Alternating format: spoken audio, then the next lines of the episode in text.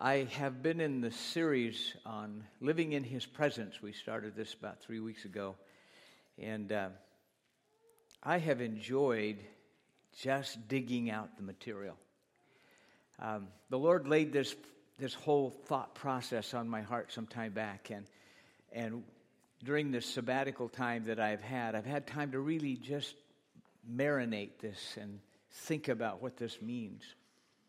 We, we first talked, the first service that we, or Sunday we shared this, we talked about in His presence, being in His presence. We talked about the fact that God's presence is omniscient, He's everywhere. He's omnipresent, He's everywhere at the same time. We talked about the inner presence of God, how He dwells and lives with, within us. But then we talked about something called His manifest presence, His made known presence, how God will make Himself known to us in unique ways. In worship, we can experience that. You've experienced that this morning. As you've just entered in, I watched you. You, you experienced, you sensed something very unique. That's his made known presence. And all of this tends to relate around worship. It's rather unique. Uh, last week we talked about uh, the idea that we are his instruments. God uses us in our giftings and talents, but He uses us to worship Him. We worship Him with wind instruments. We worship Him with percussion instruments. We worship Him with stringed instruments. And we have all of those resident in us. We have vocal cords, the strings of our life. We, we have breath and we can clap. We can, all of these things are to be used to glorify and honor Him. It's all part of being a part of him and in His presence. This morning, I want to talk about something a little different. What is His desire? I tend to be a bottom line person. Uh, you bore me if you give me too many details. I, I don't need details, I need the bottom line. Uh, there are two kinds of people in the world there are bottom line people and beat around the bush pe- kind of people. And if you're not sure what you are, you're a beat around the bush kind of a person because those of us that are bottom line know it. I'm just being honest. I like when we have a conversation, people to get to the bottom line. In fact, I hope there is a bottom line. Uh, I love my daughter. I, I, I, think the world of that girl. She is the delight of my life. Um, you know, somebody said that, that uh, men speak about 12,000 words a day and women speak about 18,000 words a day, and my daughter has Gus up to 40. And uh, when, when she calls me, I usually ask her, honey, what's, uh, wh- where's this going? Because I'm bottom line. I want to know where we're going. I don't want to just be circling around Bessie's barn. Y- y'all understand what I'm saying? So when, when I think about that, I think in terms of this in relationship to this God, what is your bottom line? What is your desire?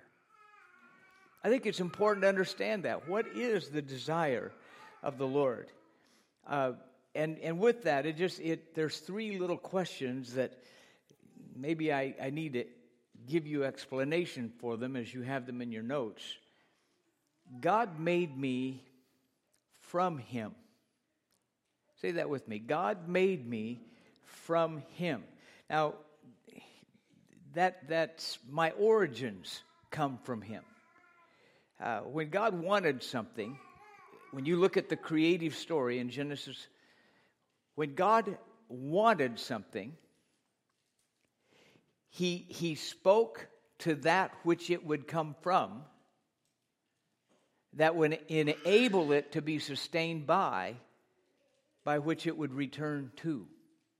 Now that sounds rather complex. Just follow me here. When you think about it, when God uh, did this create creation thing, he, he created things and he made things. There's a distinction between creating something and making something. God said, because there was no light, let there be light. That's a creative thing. He created something out of nothing. And then when God wanted to make something, he spoke to that thing that it would come from, that it would be sustained by, and that it would return to. Follow me in the, in the word, if you will. In Genesis chapter 1, I want you to listen to how it says this. Genesis chapter 1, verse 11. Then God said, Let the earth, let the earth bring forth grass. He spoke to that, to something, that it would produce something that would be sustained by that something and to return back to it. Let the earth bring forth grass, the herb that yields seed, and the fruit trees that yield fruit according to its kind. And, and it goes on. But listen to the way he says it earth bring forth. When he, when he spoke to the, to the sun and the moon, he spoke about light, he created light. He said, Let there be. He didn't speak to a specific entity of, of its being, he just created it, let it be. But here he's speaking about something being made. And he speaks to the earth, and out of the earth is going to come all of the vegetation that we have today. It's important. Now, just bear with me. I know this is a little, just hold steady. He wanted vegetation to come from the earth. The earth, he, he, he wanted it to come out of the dirt because it was going to be sustained by that dirt and it would return to that dirt. In Genesis 1:20 it says then God said let the waters abound with an abundance of living creatures and the fish of the sea come out of the sea they live in the sea and they will return to the sea. He goes on in Genesis chapter 1, verse 24, it says, And God said, Let the earth bring forth living creatures according to its kind, and cattle and creeping things, and all of the things that have life. He, he said, Let the earth bring them forth. It's, it's, a, it's a unique thing. Earth, you bring forth the living creatures. And it did. Remember, when God made things, He spoke to whatever it was He was making to come from and to be sustained by that thing that He was speaking to. He spoke to the earth Earth, you produce. But when He created us, He spoke to Himself when he wanted to create all of the vegetation and all of the plants and the animals, he spoke to the earth. Because it would come from it, be sustained by it, and go back to it. But when he spoke about the creation of man, he spoke to himself. Listen to the way he says it. Then God said, Let us make man in our image this is the Elohim of God. Elohim in Hebrew is a plural word. Then God, and it's translated God, but it's translated in a, in, in a singular form, but it's a plural word. And we understand the plurality of it when we understand that there is the Father, the Son, the Holy Spirit, all three making one God. And so it is unique that God would speak to himself, himself as the Father, the Son, and the Holy Spirit. Let us create man in our image. Let us make man in our image. Isn't that what it says? It doesn't say created. He didn't just create him out of nothing, he created him, he made him out of himself. D- does that make sense? Follow me because this is a this is a, this is a far better message than you think it is, I'm telling you right now. Let us make man in our image according to our likeness. Let him have dominion. Let him have dominion over the fish of the sea, over the birds of the air, over the, over the cattle, over the earth, and every creeping thing that creeps on the earth. He's saying, We, God, God is saying, I want us to create man, and man is going to be a representative replica of who we are. How far have we fallen that we don't look like him that much anymore? And yet, God made my made me in this unique way. But pastor, but pastor, we're going to die and when we die we're going to return to the earth. That's true.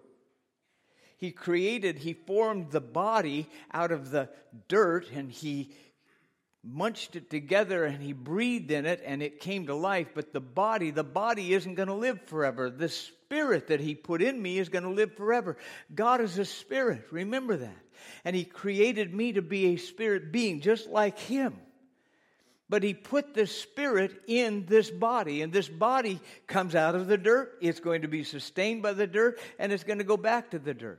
I, I you, you all understand that? I, I sustain this body with vegetables and fruits. You understand that? I, I love i love dairy and i like beef and i like i like all of that and ice cream too you realize that ice cream is nothing more than pre processed salad. it's my theory, I'm sticking to it. All right? Out of the earth, I'm going to sustain this body. But, but that's only a portion of who I am. My spirit was created in the exact image of the Father. My spirit is going to live forever. My spirit is sustained by Him. My spirit is going to return to Him someday. Do, do, you catch that? It's, it's important that we understand it. So, when we're talking about living in His presence, we're not talking about some ethereal thing. We're talking about the pragmatics of knowing Him, living with Him, Him living with us, communing with us, engaging with us leading us, teaching us, loving us. Oh, someday you'll get this. God said to Adam and Eve, The day that you sin is the day you will die. Can you imagine a plant looking up at God and saying, I don't like the way you've arranged this. I'm pulling out. I'm going to do it on my own. What would happen to that plant? It would die. That's exactly what mankind has done when we said to God, I'm going to do it my way. Frank Sinatra had that song, My Way.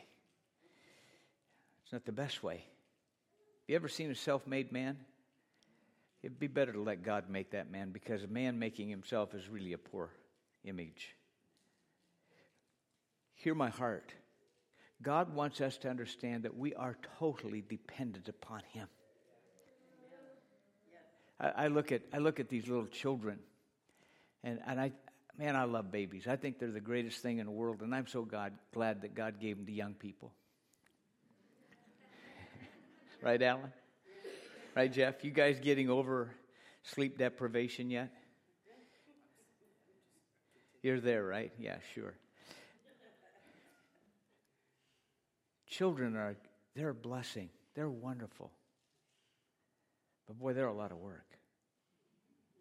And, and there's a lot that needs to be done with, with a child. They need to be sustained. They need to be taken care of. They need to be changed and fed, and they need to be held and nurtured, and they need to be guided and directed. The Father does that with us. He provides for us, He helps us, He creates within us needs, and, and He fulfills those within Himself. Ephesians 2 1 says, And you He made alive. I love that. He put life in you. He made alive. That means you were dead. If He makes you alive, it means you weren't alive, but He, you, He made you alive. When I came to faith, when you came to faith in Jesus, He put a new spirit in you. And it is a living spirit, an eternal spirit. And that spirit will not die. Hello? That's good word, folks. I still struggle with my, my will and my emotions and my intellect. How many of you struggle with any one of those three? That's our daily battle. That's the thing that we have to lay on the altar. That's the sacrifice we need to bring before God. That's the area that we need to die to on a daily basis. It doesn't mean that we give up a mind or an intellect. It doesn't mean we give up our will, but we yield our will to Him. We give our minds to Him. And we're not ruled by our emotions.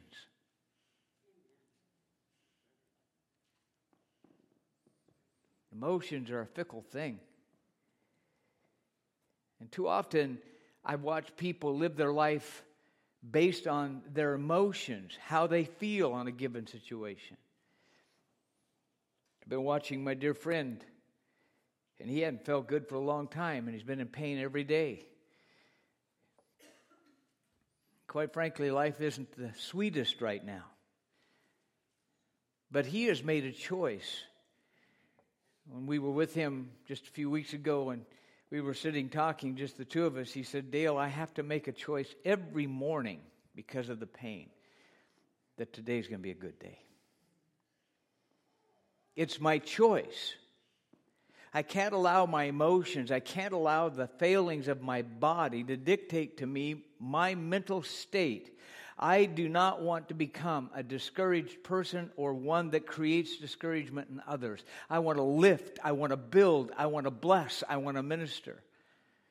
I called him a week ago and very weak, and as I was praying for him, I prayed for him, and, and, and when I said amen, guess what he did? He started praying for me.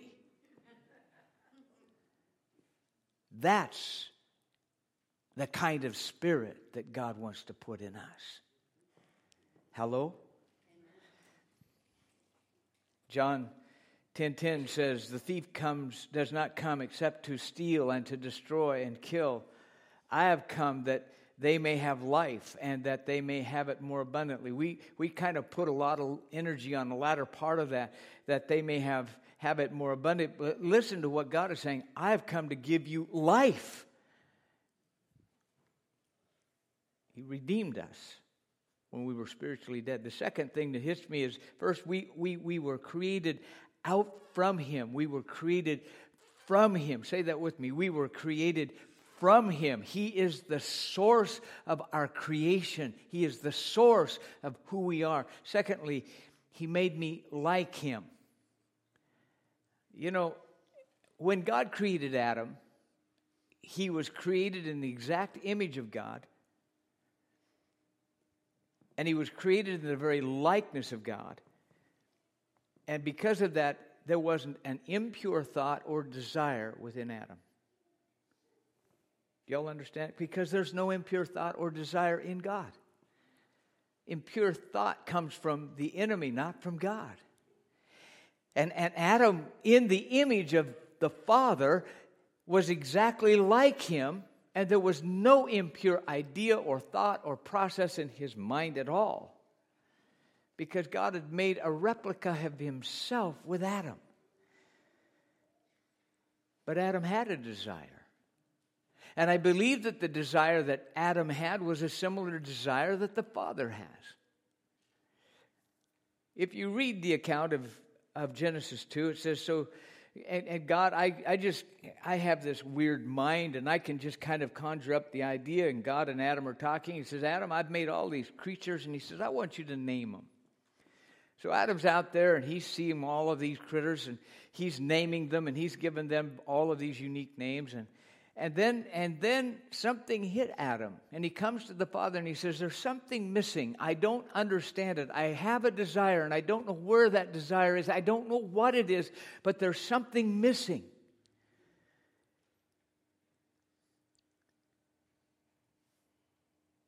And the reason that I know that Adam was looking for something was because in Genesis 2:20 it says, So God gave names to all the cattle, to the birds of the air, and every beast of the field. But for Adam, there was not, listen to it, found. The reason it wasn't found was because he was looking and he couldn't find it.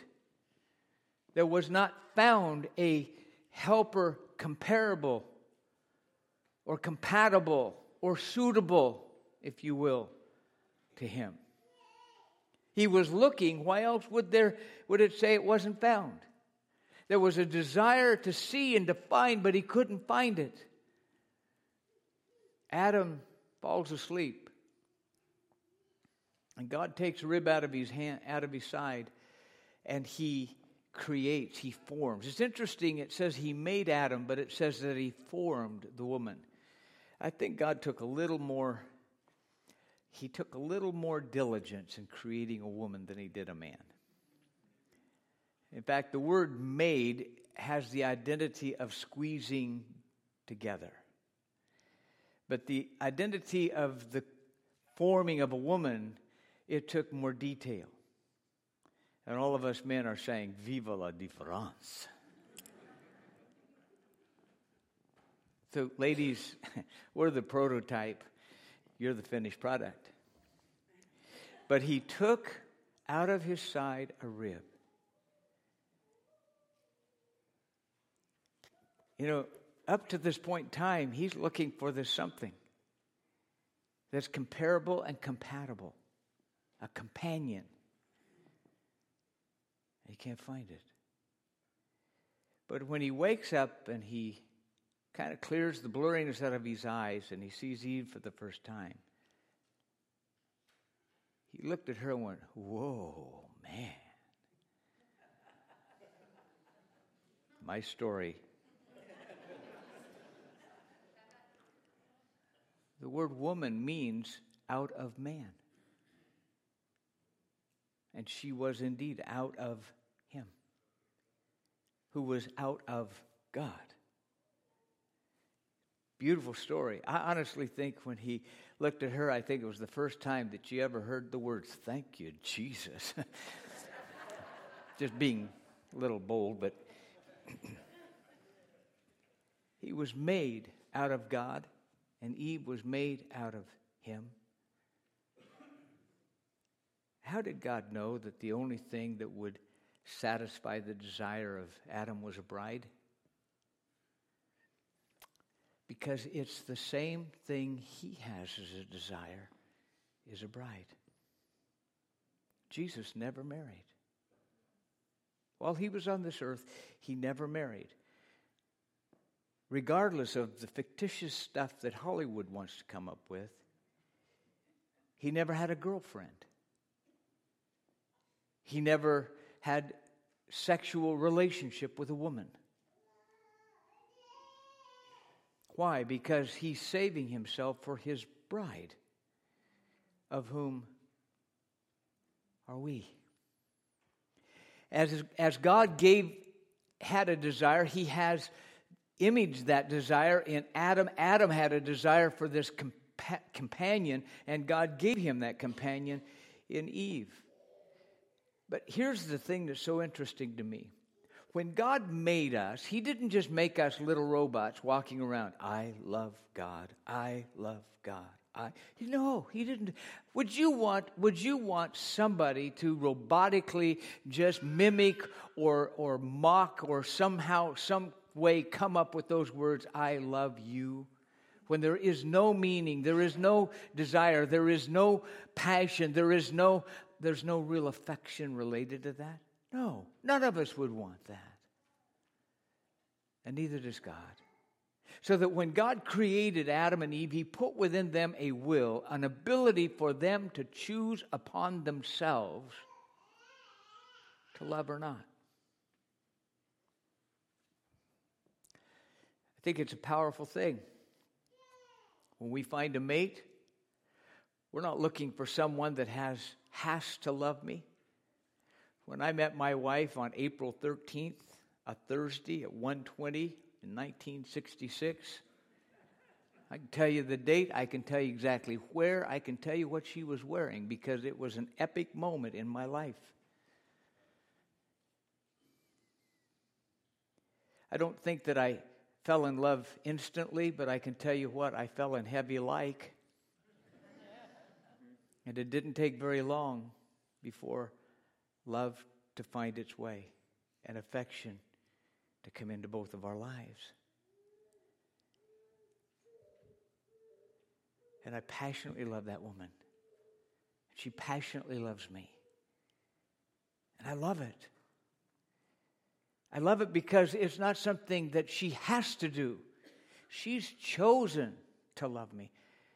I lay in bed at night and look over at her and I'm thinking, wow, God, I'm the luckiest man alive. She could have, she could have, she could have chosen anybody in the world. I'm telling what, she, she still is, but she was not dead gorgeous, one hot chick when I met her. I remember went to Bible college and I had her graduation picture on my, my desk, and a guy came in and he looked at that picture and he says, That's Sherry Hoopman. I said, Yes. He says, Well, what are you doing with her picture? I said, We're engaged. He says, Well, what does she see in you? I said, More than she saw in you.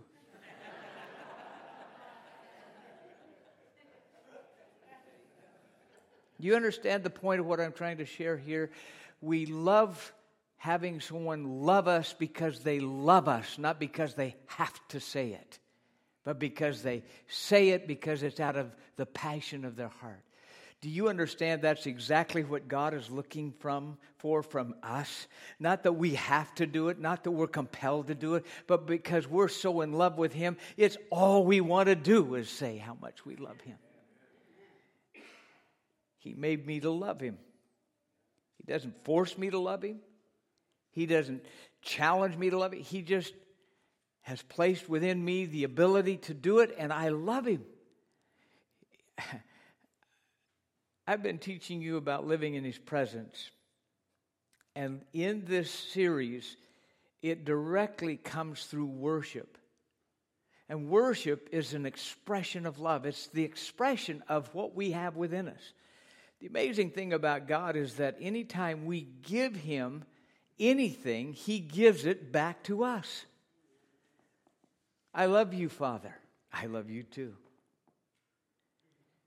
I love you more than the world. I created it just for you.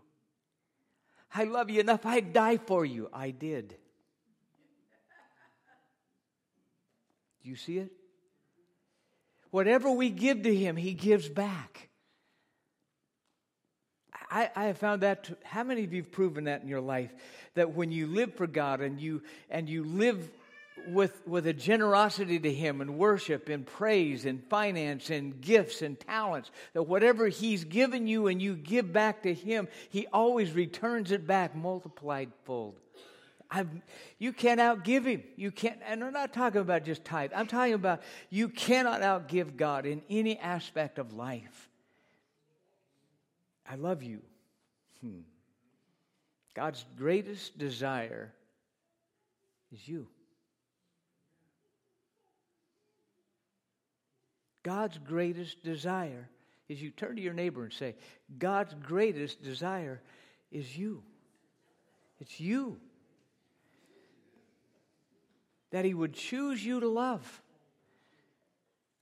You know, I, I have been a student of this book for a long time. I've read it through cover to cover i don't know how many times i'm not even keeping track of it i don't i don't do it just as a regiment i don't do it just to say that i've I can put another crib mark that I've read through the Bible. That's not the point. I read it because I want to know what's in it, and I want to know what the Father is speaking to me, and I want to know this love letter that He so expressly has written with my name involved. He, he has something in store for me. But over the years, over all these years, with all of the times I've read this book cover to cover, I've come across a phrase, a phrase that is so valuable.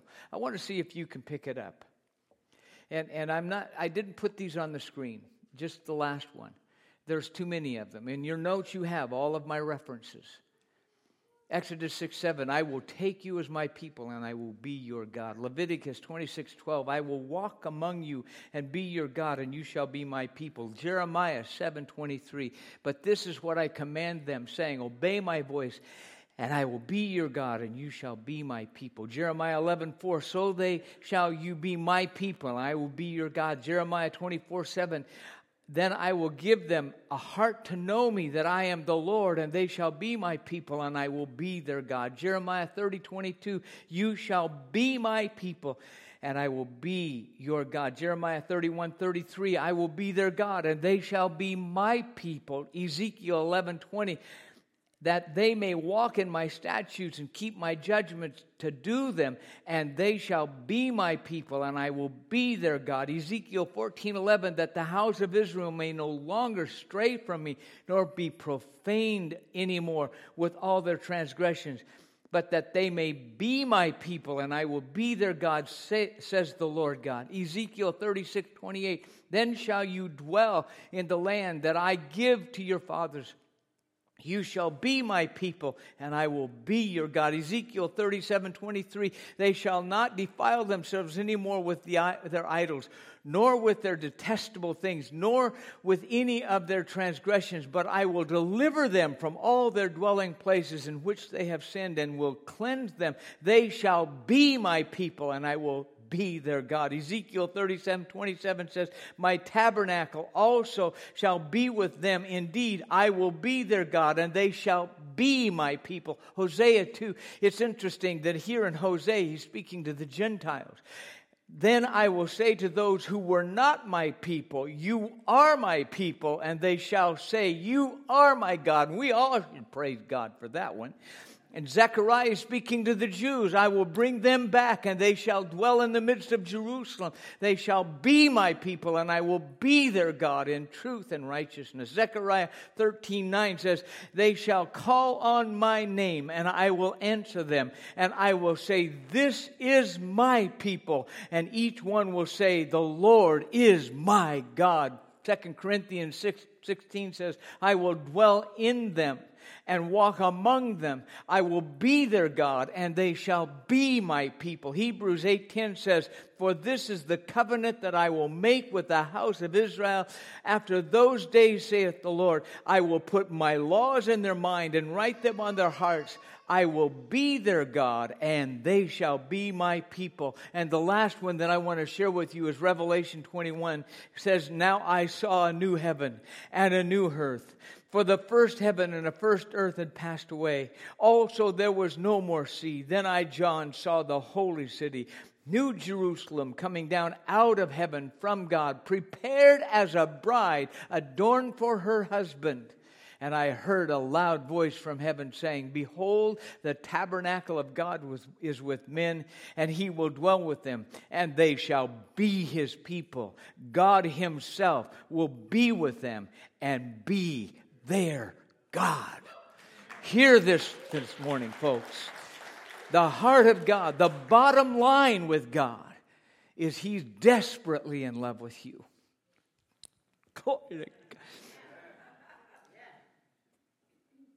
I want you to pretend with me for a moment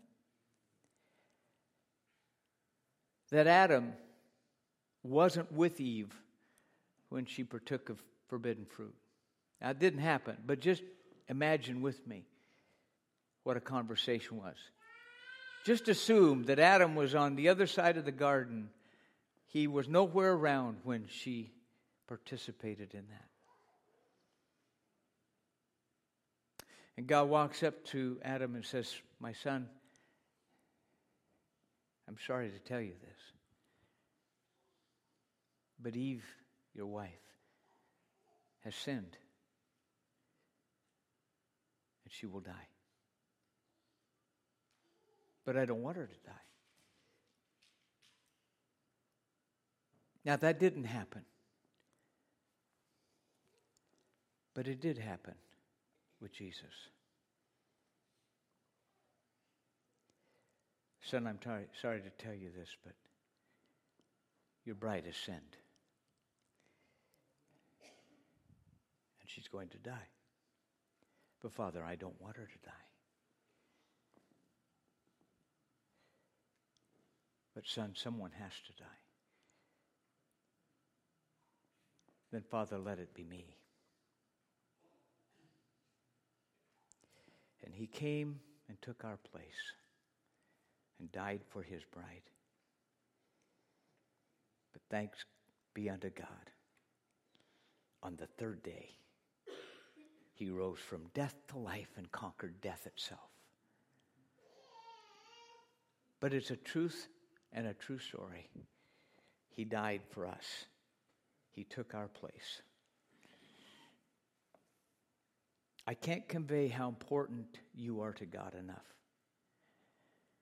Our world tends to minimize it, but God Himself wants to emphasize it. For God so loved the world his creation, you and I,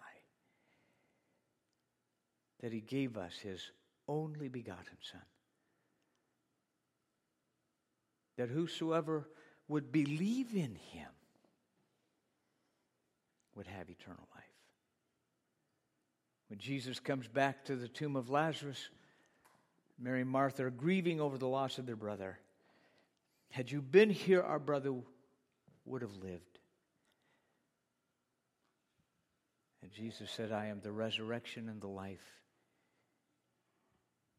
Yet though he is dead, he shall live again, and you which are alive and remain shall never die. It sounds almost like a conundrum. My spirit will never die. And he wants to put a new spirit in you and me, exactly identical to his. Does make us a little God. It makes us his child in his image. Amen? How many of you have ever seen a little baby that looks just like a daddy or a mama? No denying that baby. Y'all understand what I'm saying? Father, this morning, thank you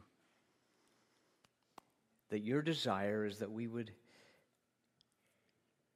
be so close to you and so intimately related to you and so involved with you that you have our very greatest interest at heart. You know us, you love us, you care about us. What a beautiful thing, Father. Unlike any of the other things that have been created, earth and heaven, they're going to pass away. This body, it has a warranty that is only given for so many days on this earth. But you have put a new spirit in me, a living spirit,